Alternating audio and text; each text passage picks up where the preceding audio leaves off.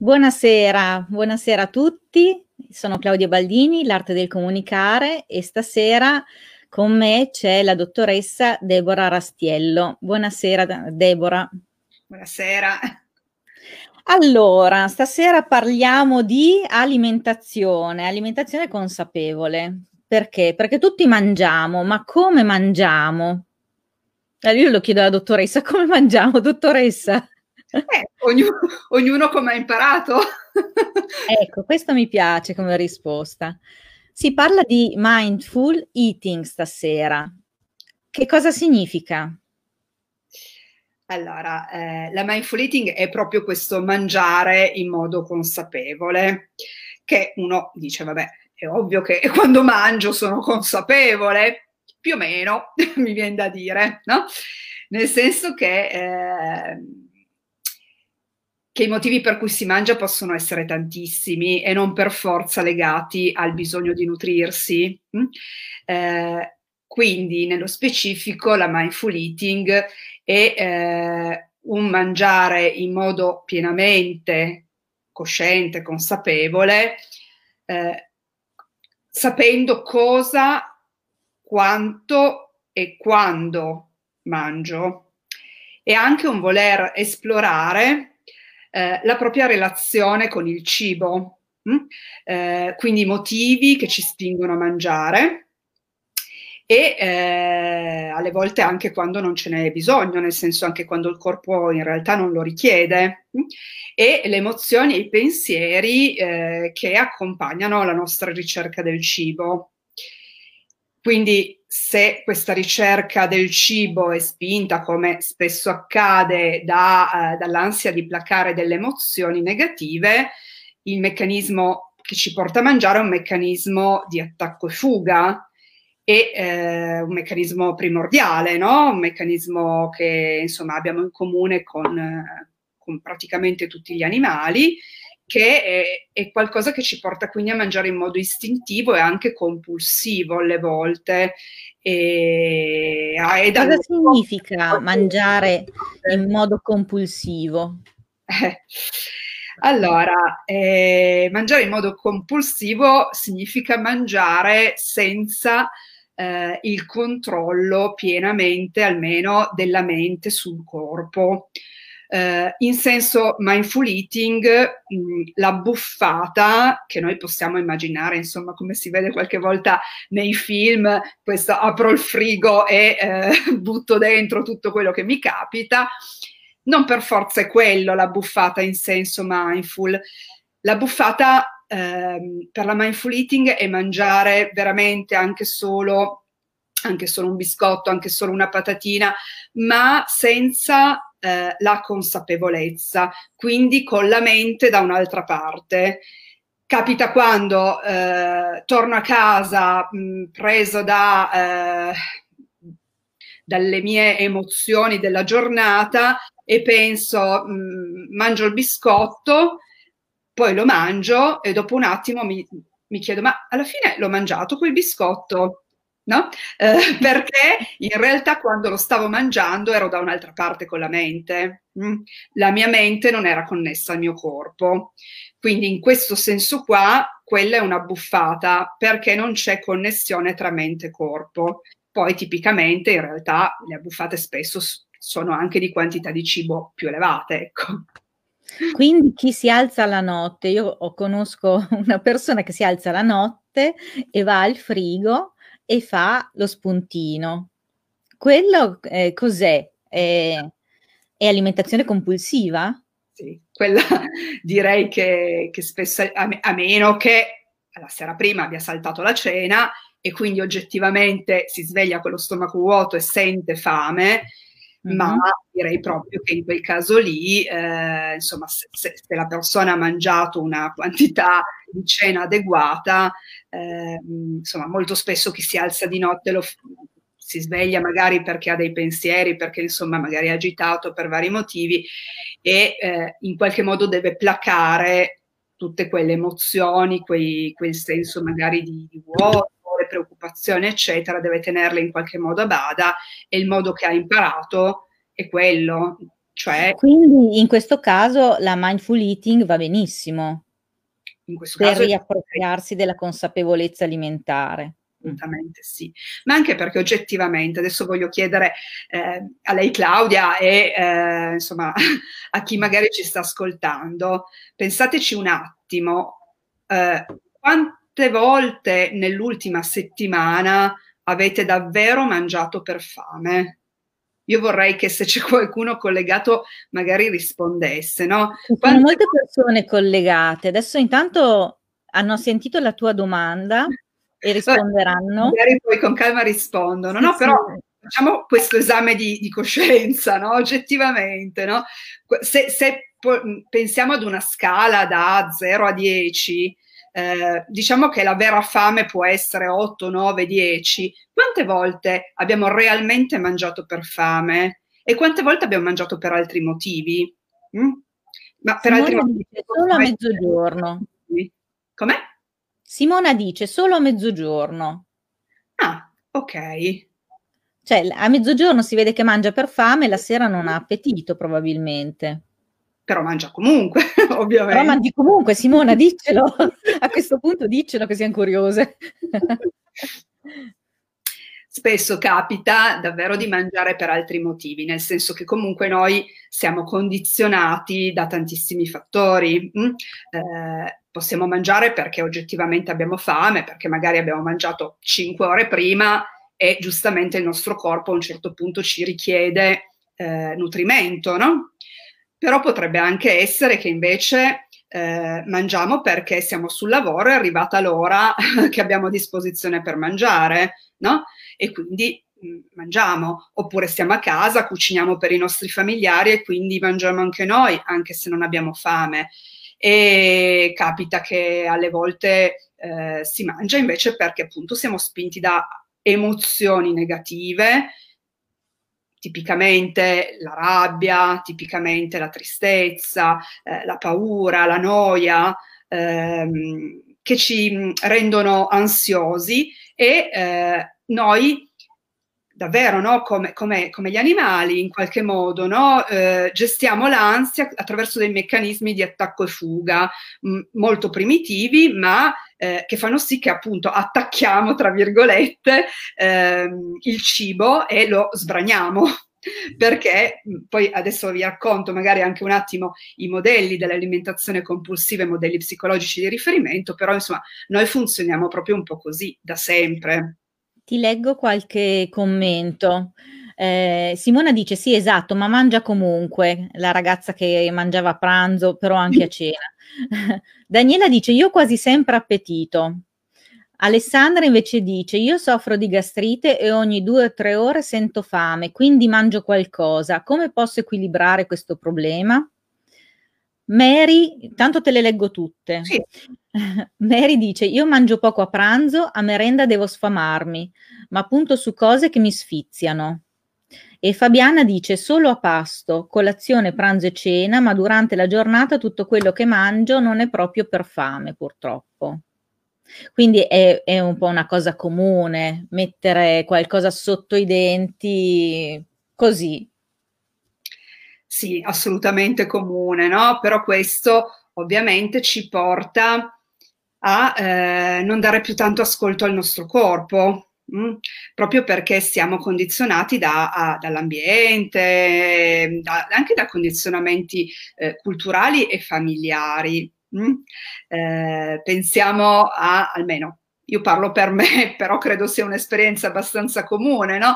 Quando fin da piccolo ti dicono devi finire che cos'hai nel piatto, eh, pensa ai bambini che muoiono di fame, ehm, se non È mangi... Vero. Eh? È vero. Se non finisci la carne non ti do il dolce, eh, insomma ci sono tutta una serie di condizioni, oppure comunque eh, fai contenta la nonna, mangia tutto quello che, che, ti dà la nonna perché così le dimostri il tuo amore, no? e la, la, nonna ti dimostra il suo amore attraverso il fatto che ti ha preparato il piatto che ti piace tanto, però devi finire perché sennò si offende. E quindi eh, ci sono tutta una serie anche di condizionamenti familiari, in alcune famiglie, non tutte per carità, no?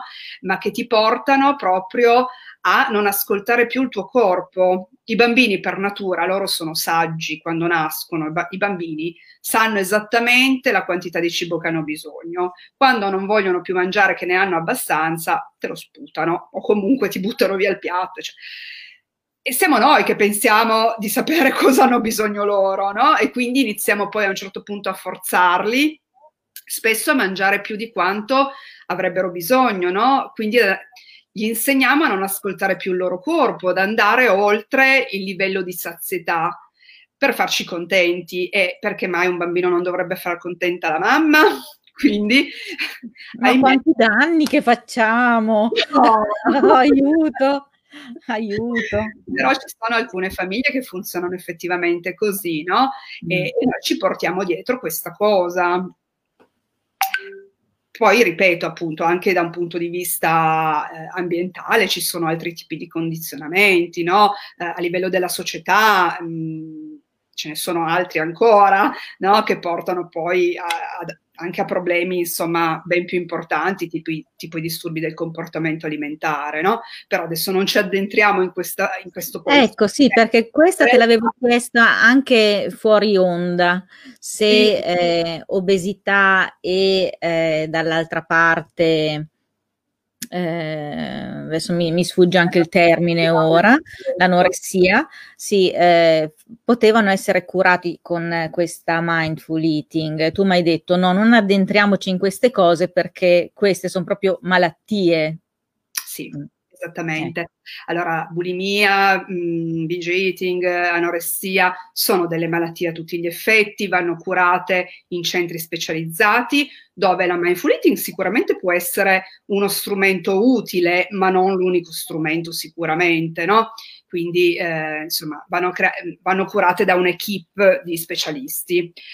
Mh, mindful eating è interessante perché in realtà ehm, spesso riguarda persone magari in sovrappeso o anche obese, perché sicuramente, come dicevo, la buffata molto frequentemente non si limita a un biscotto, no? va anche oltre, eh, per cui chi usa il cibo in questo modo mh, mm, tende poi alla lunga insomma a, a mettere su peso, però ehm, spesso eh, i problemi, come dire, una cattiva relazione col cibo può riguardare anche persone assolutamente enormo peso, anche molto magre, perché una cattiva relazione con il cibo è anche, ad esempio, non compro la Nutella perché se la compro poi il giorno che, eh, ad esempio, sono arrabbiata, finisce che me ne mangio un barattolo intero, no?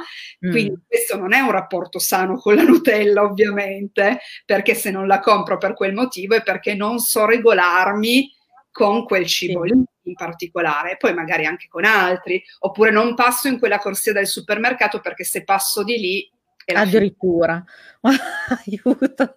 Eh, magari, che ne so, proprio sui dolci, no? Chi, chi vuole evitare di mangiare i dolci eh, sa che se li tiene, se, se, passa dalla corsia li compra e se poi ce li ha in casa li mangia, no? Mm. E quindi cioè, li mangia ovviamente in modo eccessivo perché, eh, come dire, tutto si può mangiare, no? Mm, l'obiettivo sì. della mindful eating è proprio questo, in verità, riuscire a poter eh, mangiare di tutto nel modo giusto, nel modo adeguato, nelle giuste dosi. Mm? Quindi, su che, be- eh, su che teorie si basa la mindful eating? Allora, intanto, ehm, appunto, volevo dire due parole a livello di teoria sui modelli dell'alimentazione compulsiva. Ehm, intanto, da un punto di vista cognitivo comportamentale, eh, tra l'altro, scusami, alla fine avevo preparato due slide, non so se... Le, vuoi, me- le vuoi, mandare? Metterle un attimo, sì. magari... Ma riesci tu a condividerle? Come faccio? Dimmi un po'. Screen. C'è scritto share screen. Sì. E poi una volta che fai share screen ti dice cosa vuoi condividere? Sì, eh, la finestra, l'applicazione, lo schermo. Cosa condivido? Mio... Eh, eh, non so, la slide. L'hai aperta la slide? No. Eh, prima apri la slide allora. allora Intanto ti leggo due commenti. Eh, c'è Timbora che dice l'alimentazione per me è uno stile di vita, quantità, qualità e appunto consapevolezza. Simona dice non fare mai la spesa quando hai fame. sì, questa è sicuramente un'ottima tecnica. Si vede, scusami. Ehm, vede non ancora. Aspetta, facciamo a noi. Riprova a far share screen.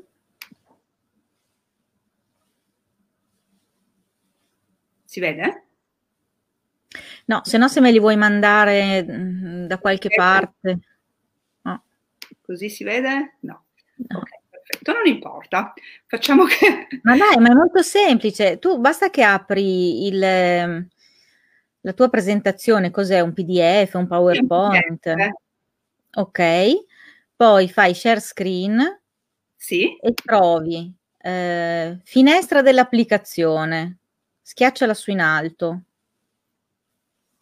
Sì. E ora selezioni... Ah, devo eh? Scusate. Sì, ecco. Vai, ci siamo. Ok. Va bene, se ce l'ho fatta. Ok. Voilà. Tiriamo via la scritta. Scritta? E il titolo, così ah, si vede tutto. Così non si vede? Si vede tutto. Ok. Sì. Allora, i modelli dell'alimentazione compulsiva, quindi eh, che cos'è una buffata e perché ci abbuffiamo, no? Da un punto di vista cognitivo-comportamentale, le abbuffate, come c'è scritto, hanno diverse funzioni condizionate, tra cui il rinforzo positivo e la fuga dalle esperienze negative, quali ansie e pensieri intrusivi. Eh, quindi il cibo fondamentalmente solleva e distrae dalle emozioni negative, un po' l'esempio che vi facevo prima, no? sono arrabbiata, devo gestire questa cosa, eh, potrei gestirla in modi ben più furbi, no? perché potrei tranquillamente andare a fare una corsa, ad esempio, e invece cosa faccio? Apro ad esempio. Quindi da un punto di vista cognitivo-comportamentale non riesco a controllare appunto il pensiero e quindi il mio comportamento è quello che, ehm, della persona che si abbuffa. Poi c'è il modello della dieta cronica o dell'autocontrollo, che questo spiega un po' anche come mai e eh, le ricerche eh, lo, lo, confermano ampiamente, diciamo una stragrande maggioranza delle diete non funzionano, o meglio, non funzionano nel lungo termine, subito funzionano chiaramente. Il problema è quando si smette la dieta, spesso e volentieri, no? Perché non si cambia comunque l'approccio al cibo, non si cambia lo stile di vita e quindi si torna a prendere peso. La, il modello appunto della dieta cronica o dell'autocontrollo ci dice che eh, gli, eh, gli, sforzi per evitare i cibi portano sia alla privazione fisiologica che a quella psicologica e questo ci rimanda a qualcosa di molto ancestrale, nel senso che ehm, da, da, che mondo è mondo si sono susseguiti eh, periodi di eh, adesso non più chiaramente, no? però eh, per tantissimi secoli periodi di carestie a periodi di abbondanza di cibo e quindi l'uomo cosa faceva? Nei periodi di abbondanza si rimpinzava, nel senso che cercava di mettere su grasso, mettere su massa, perché questo faceva sì che avesse più possibilità di sopravvivere se fosse poi arrivato il periodo di carestia. No? E questo è un po' quello che succede nelle diete. Eh, la dieta nella nostra mente è considerata un periodo di carestia. Nel momento in cui si molla la dieta, la nostra mente percepisce che siamo in un periodo di abbondanza e quindi paradossalmente si finisce poi per prendere più peso di quanto si dovrebbe. Mm? Modello della disregolazione. Eh, in coloro che fanno le abbuffate i meccanismi di regolazione della fame e della sazietà non funzionano bene. Mm? Quindi non capiamo bene quando abbiamo veramente fame e eh, neanche però quando siamo sazi. Nel senso che purtroppo, come vi dicevo, non abbiamo più questa capacità di ascoltare realmente il nostro corpo. Molto spesso mangiamo in fretta senza assaporare il cibo e questo fa sì che arriviamo a essere pieni prima di sentire la sazietà e sono due meccanismi diversi, la sazietà e la pienezza. Quando siamo pieni è un meccanismo assolutamente ehm, meccanico, no? Vuol dire che le pareti dello stomaco tirano fondamentalmente, no? Perché è pieno. Ma in realtà, se noi avessimo mangiato più lentamente, avremmo sentito di essere sazi ben prima di arrivare a sentire la pienezza e ci saremmo fermati prima perché la sazietà invece è un meccanismo diverso che ha a che fare con i neurotrasmettitori e col cervello, di conseguenza ha bisogno di più tempo, ma noi non diamo il tempo al nostro corpo di mandarci questi segnali e, eh, e questo por- ci porta proprio a una disregolazione, per cui mangiamo fondamentalmente più di quanto dovremmo. Mm? E poi c'è il modello della regolazione affettiva che eh, ci dice che la buffata è utilizzata come un modo per consolarsi nel momento in cui si stanno sperim- sperimentando emozioni negative. In particolare i disturbi alimentari spesso rif- riflettono un rifiuto di sé, una depressione e sentimenti di impotenza. Posso tornare al mio schermo un attimo? A noi due? Sì. A noi due siamo qua. volevi, volevi, tornare qua? Ok. Ci sono intanto... Ci sei? Oh, no. Allora, intanto ti leggo eh, Alessandra che dice: Ma in questi tempi così frenetici, come possiamo alimentarci consapevolmente? Anche il tempo di mangiare è limitato a volte. Sì, eh, ha ragione, certo, però magari non proprio tutti i pasti sono limitati, no? Nel senso che eh, che alle volte magari la, la, cena, ad esempio, si può fare con un po' più di tranquillità. Eh, dip- dipende dal lavoro che uno fa, ovviamente, tutto va molto contestualizzato sicuramente. Eh, diciamo che mangiare di corsa non fa mai bene per nulla, nel senso che non fa bene perché spesso non mastichiamo abbastanza, la digestione diventa più difficile, eccetera, eccetera, da un punto di vista fisiologico, però da un punto di vista appunto ehm, eh, anche della mindful eating, non prestiamo attenzione a cosa mangiamo quando mangiamo in fretta e ci alimentiamo spesso più del necessario. Però appunto, è, è ripeto, è molto soggettivo. Mm? C'è Mary che dice in menopausa tutto cambia, gli ormoni fanno impazzire. Sì, è vero, ha ragione, immagino proprio di sì. Eh, per cui a maggior ragione è utile arrivare alla menopausa conoscendo già le tecniche di mindfulness, di cui parleremo la pro- prossima volta, perché noi abbiamo altri due incontri, no? Quindi, vabbè, lo anticipo. Sì. Nel sì, prossimo sì, parleremo appunto della mindfulness, per cui eh, dell'utilizzo della meditazione per riconnettere la mente al corpo e eh, la volta dopo faremo delle meditazioni sul cibo. Mm?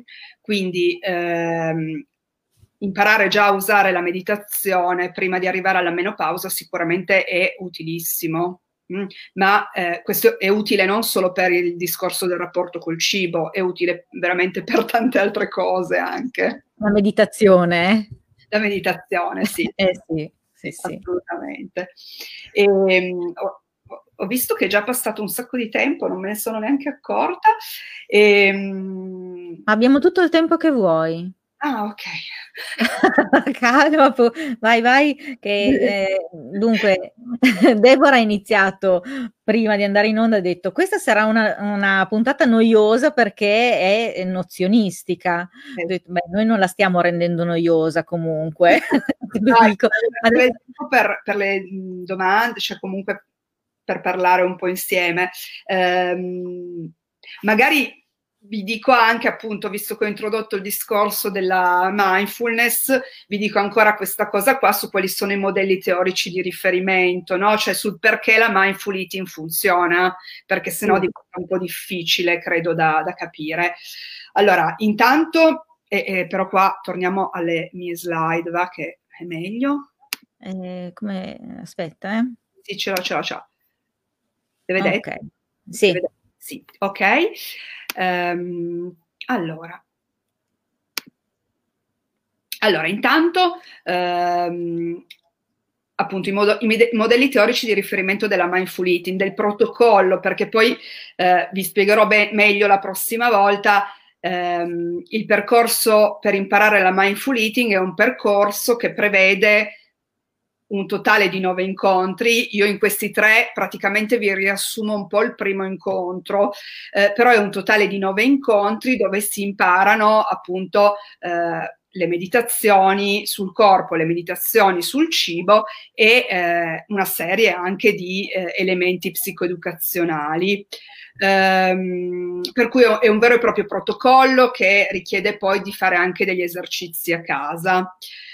Ora, alla base di tutto questo ci sono degli studi, ovviamente, ci sono state una serie di ricerche che hanno visto che effettivamente ehm, questo protocollo è supportato da delle teorie di riferimento eh, riconosciute a livello ovviamente internazionale. Allora, la teoria dell'autoregolazione ci dice che eh, il primo obiettivo della mindful eating è quello di riregolare l'equilibrio tra fattori fisiologici e fattori non relativi alla nutrizione che condizionano la spinta ad assumere cibo. Questo viene perseguito aiutando gli individui a riconnettersi con l'autentico senso di fame e sazietà, così come i propri stati interni. Eh, per stati interni intendiamo principalmente quelle emozioni appunto che spingono a mangiare non per fame e a identificare gli stimoli esterni che funzionano da trigger rispetto all'assunzione di cibo.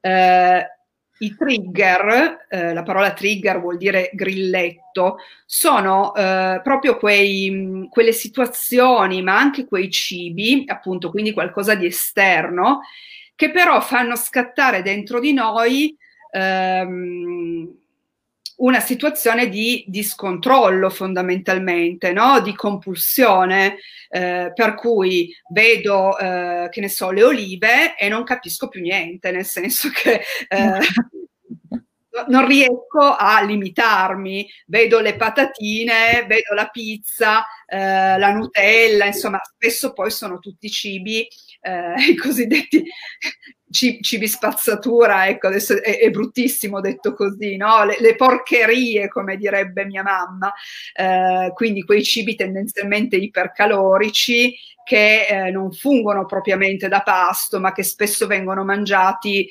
eh, che so, eh, in compagnia, come aperitivo, davanti alla televisione, eh, spesso sono dei finger food, per cui eh, non c'è bisogno neanche del, delle posate, no? direttamente con le dita, spesso sono piccolini, per cui insomma uno ri- riesce a mangiarne una grande quantità senza quasi accorgersene, proprio perché la mente non è connessa al corpo. Mm?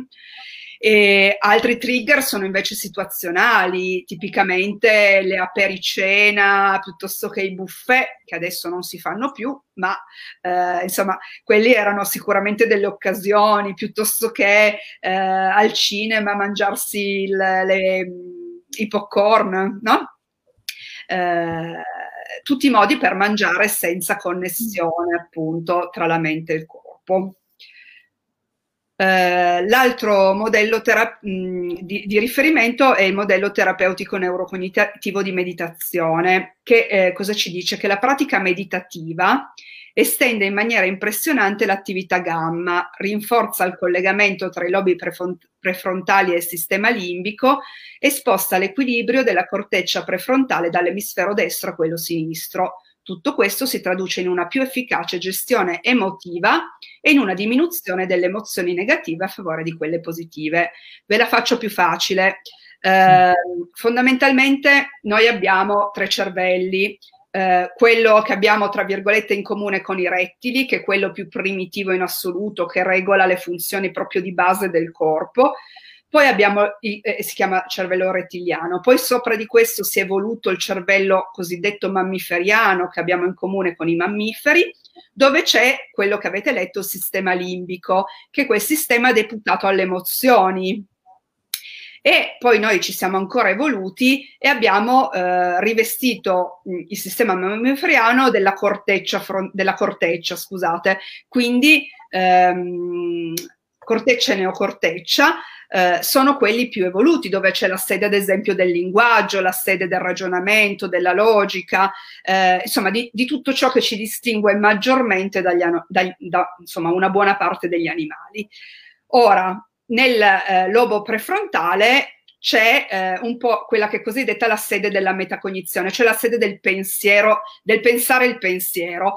Fondamentalmente, eh, se noi avessimo solo sistema limbico, agiremmo appunto in base a quello che vi dicevo prima, cioè l'attacco e la fuga. Eh, fortunatamente noi di solito, anche se avvertiamo un allarme, un'ansia, eh, tutto questo poi mh, diciamo che è mediato dai lobi prefrontali che ci dicono no, stai calmo, analizza bene la situazione, non devi reagire subito, eh, an- insomma, fa, fa in modo che non, non, siamo completamente istintivi, no? ma ragioniamo appunto sulle cose. Eh, quando però ehm, questo non accade, appunto abbiamo questo sistema di attacco-fuga la meditazione è stato proprio visto eh, che in modo incredibile, oltre appunto a eh, far sì che il nostro cervello sia molto più rilassato, e questo viene dimostrato dagli, elettro, dagli elettroencefalogrammi, dove aumenta l'attività gamma, che è l'attività tipica del sonno, eh, per cui oltre al fatto che siamo più rilassati sicuramente, ma eh, il collegamento tra i lobi prefrontali e il sistema limbico funziona molto meglio, per cui riusciamo a essere meno, diciamo, istintivi, a essere meno dominati dalle emozioni e un po' più dal ragionamento. Ultima teoria eh, su cui si basa la mindful eating è eh, la cognitive behavior therapy che eh, ci dice che eh, è importante individuare i pensieri disfunzionali, le credenze, le opinioni e ehm, dei comportamenti che conducano all'alimentazione compulsiva quindi in questo senso ognuno deve fare un po' un lavoro su di sé, come dicevo prima, se c'è un discorso eh, di condizionamenti familiari, ambientali, psicologici, eccetera. E uno dei principali obiettivi appunto è capire quali sono i propri trigger e ehm, imparare a eh, renderli meno potenti. Hm?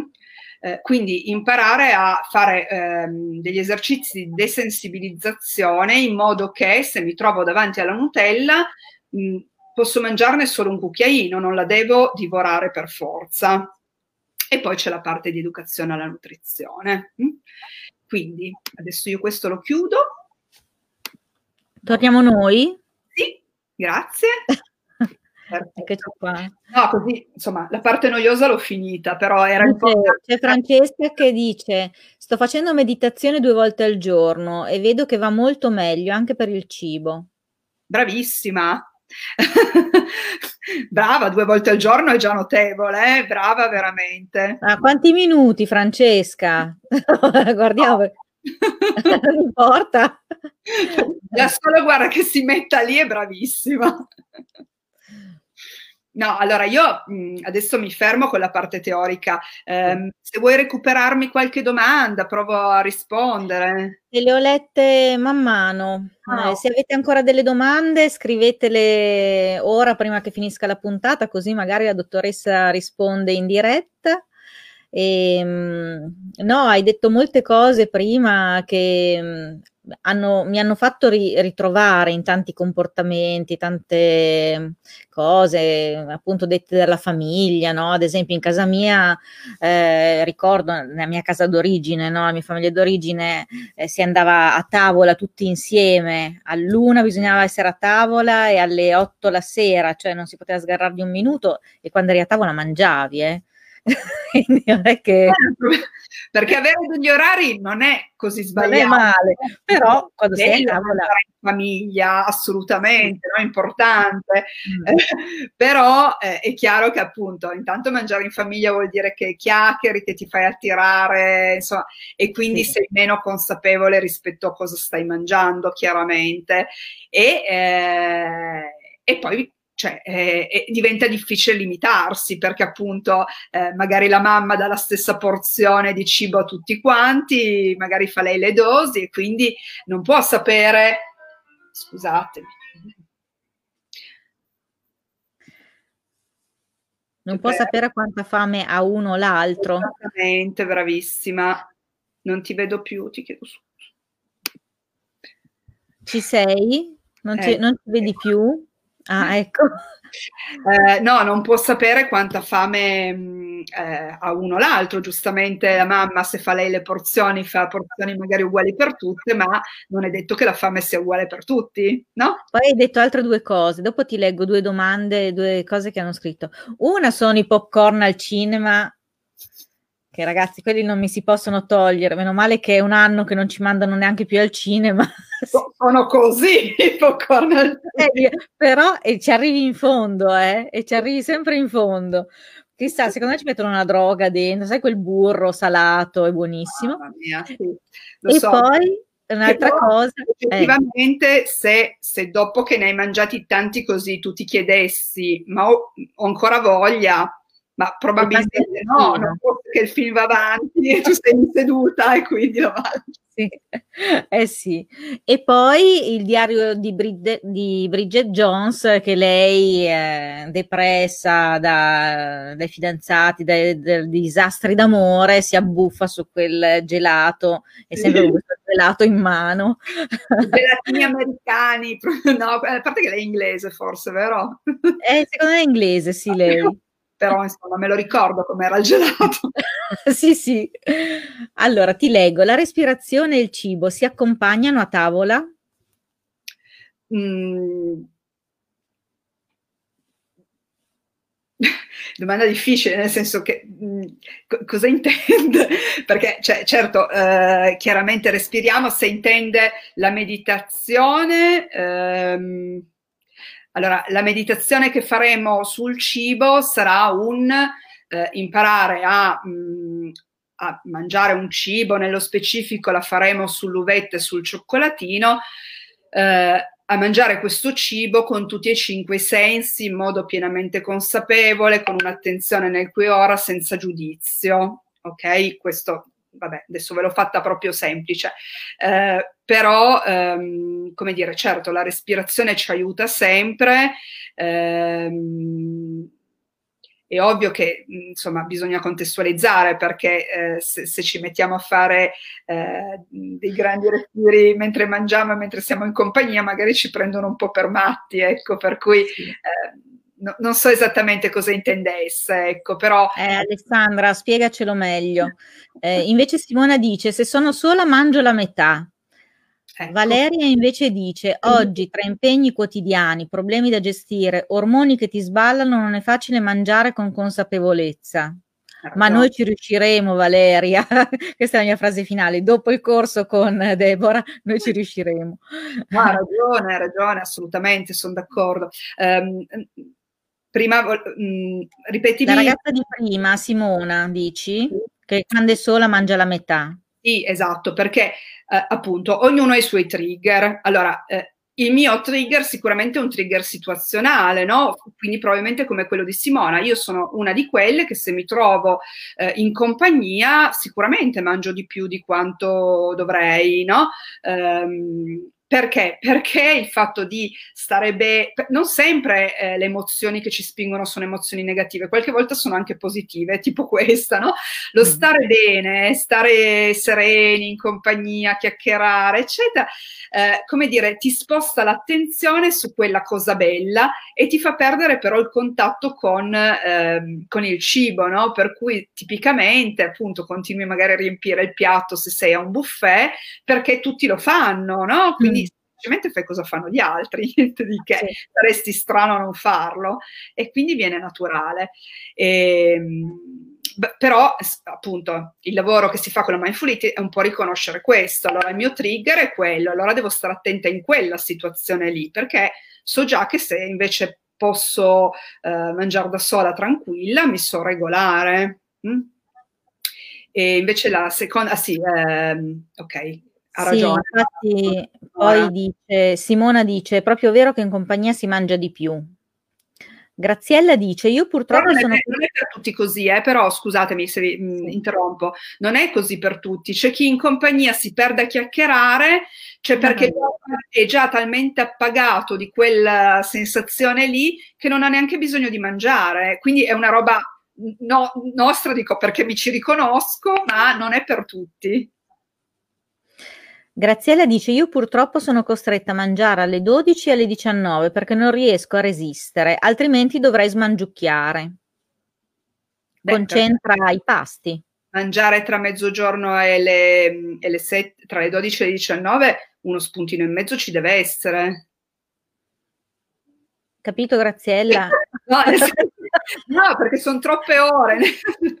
Noi media, mediamente ogni 3-4 ore dovremmo mangiare qualcosa, perché sennò poi il rischio di arrivare davvero no, alle 19 che mm. eh, voglio dire abbiamo dei livelli di insulina di molto bassi, cioè non abbiamo più energie, noi abbiamo comunque bisogno di energie, le giuste energie, quindi uno spuntino Come dicono giustamente nutrizionisti e dietologi, ci dovrebbe essere. Infatti dice lo fa, lo fa.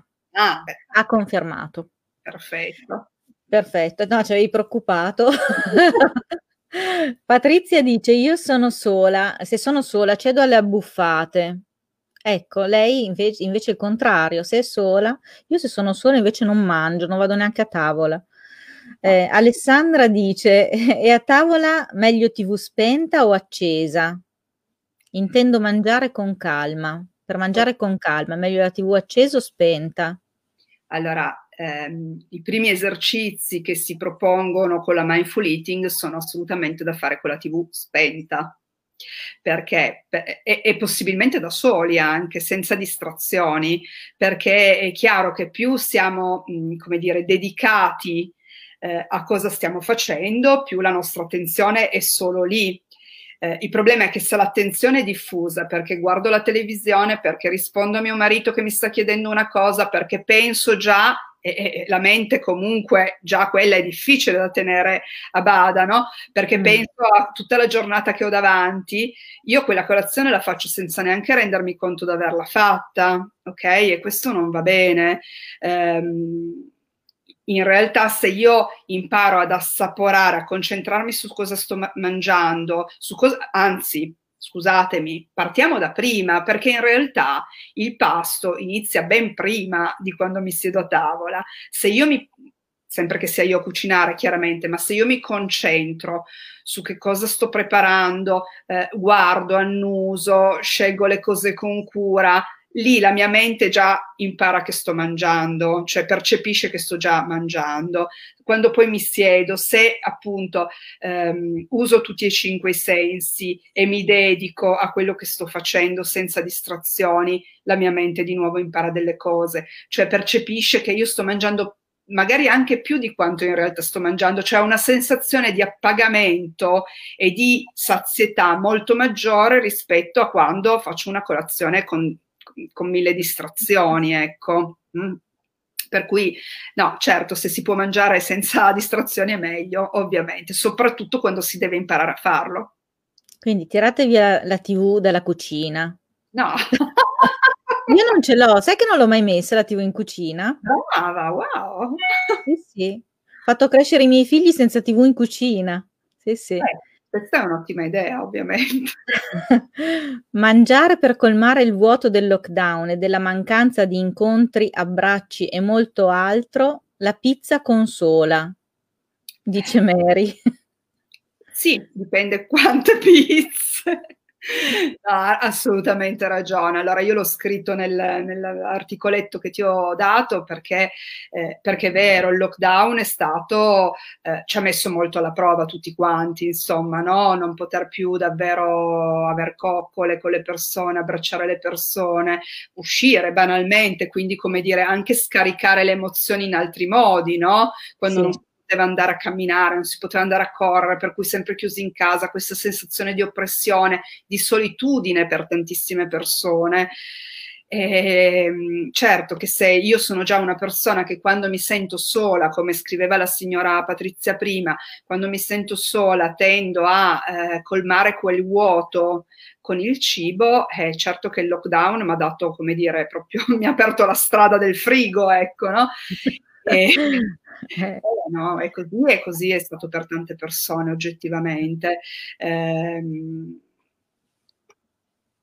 purtroppo, in più poi ci sono state adesso le feste natalizie, che anche quelle sicuramente, insomma, hanno aiutato magari a mettere su ancora qualche chilo, eh, o comunque a farci mangiare più di quanto normalmente avremmo mangiato. Per cui mi rendo conto che, eh, e, siamo sicuramente in un periodo particolare dove emozioni negative ce ne sono tante da gestire, dobbiamo davvero imparare a gestirle nel modo giusto.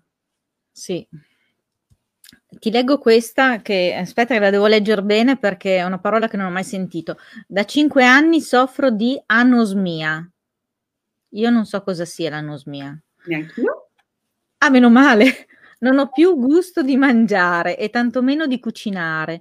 Mangio le cose che conosco perché vado per ricordo dei ah. gusti. Ah. Forse non ha più il gusto, il senso del gusto. Fatto, probabilmente, vero? No, spiegacelo per piacere. La tecnica del, del main con l'utilizzo dei cinque sensi per me sarebbe un bel problema. Eh. Comunque, tranquilla, anche senza sentire profumi e gusti, non si dimagrisce. ah, dice è perdita totale dell'olfatto, eh. la anosmia. Ecco. Eh, quel, eh, immagino, mi dispiace, quello è sicuramente un bel problema. Adesso col Covid in realtà sei in buona compagnia, direi, perché purtroppo a tante persone il Covid ha lasciato proprio questo problema, eh? quindi e non è detto che lo recuperino, per cui mh, sei davvero, credo, adesso in buona compagnia. È chiaro, ha ragione mh, la signora Simone. Simona, ha ragione, eh, che non sentire gusto e olfatto ti toglie sicuramente il, una parte del piacere del cibo. Fortunatamente però diciamo ci sono eh, gli altri gli altri sensi. Eh, pensate a quanta attenzione se guardate insomma tutte le trasmissioni che ci sono ultimamente, ultimamente insomma sono un po' di anni, eh, su, sui cibi, no? tipo Masterchef, giusto per dirne una a caso, quanta attenzione pongono, come anche tutti i grandi chef, no? quanta attenzione pongono all'impiattamento eh, al, ma anche eh, all'udito, quindi al met- abbinare cibi con consistenze diverse, che quindi nel momento in cui li mangi senti rumori diversi e proprio mh, mm, una percezione anche di mh, mm, consistenza in bocca diversa, no? oltre che rumori. Eh, ma perché questo? Perché come vi dicevo, c'è la vista io inizio, il mio cervello inizia a capire che sta mangiando, non nel momento in cui deglutisco il cibo che ho masticato, ma nel momento in cui vedo il piatto, perché sono attenti anche ad abbinare i, i, i vari colori, ehm, vari colori, no? A fare piatti non monocromatici, ma piatti colorati, disposti bene, perché la vista è fondamentale, così come, ripeto, mh, di nuovo è fondamentale l'udito e così come è fondamentale anche il tatto. Noi, vabbè, ovviamente non siamo tanto abituati a toccare il cibo, eh, ma io lo, fatto, lo farò toccare quando faremo appunto le meditazioni sul cibo, perché anche il tatto è importante. Per cui lo so, eh, certo che due, due, sensi su cinque che vengono a mancare non è poco, e, dice che comunque non è dimagrita. C'è Elena, c'è Elena, Tritto che saluto, tra l'altro, che risponde, immagino a Simone, dice: Hai mai provato que- eh, con l'agopuntura a risolvere, a trattare questo problema? Visto che finora non è, non è dimagrita, potrebbe essere una, una strada no, da provare. Forse intende il problema dell'udito, eh, scusami, mm. del, dell'olfatto del gusto? Sì, sì, sì, ah, quella ragazza lì, sì, sì. Ok. No, non l'ha mai provato. Beh, adesso si rispondono fra di loro. okay. Bellissima questa cosa, che, che arrivino dei suggerimenti anche. Comunque, io avevo fatto un corso per il, um, il recupero dei sensi, no? tutti i sensi, e c'era la cena al buio. Ah. Non so se ne hai mai sentito parlare della cena al buio. Sì, sì, anche a Torino. Beh, è fantastica. Devi essere un ambiente ovviamente protetto, però completamente al buio, eh, senti solo voci, suoni, eh, profumi, eh, gusto, cioè proprio sviluppi tutti i sensi. E tutta la cena così, eh.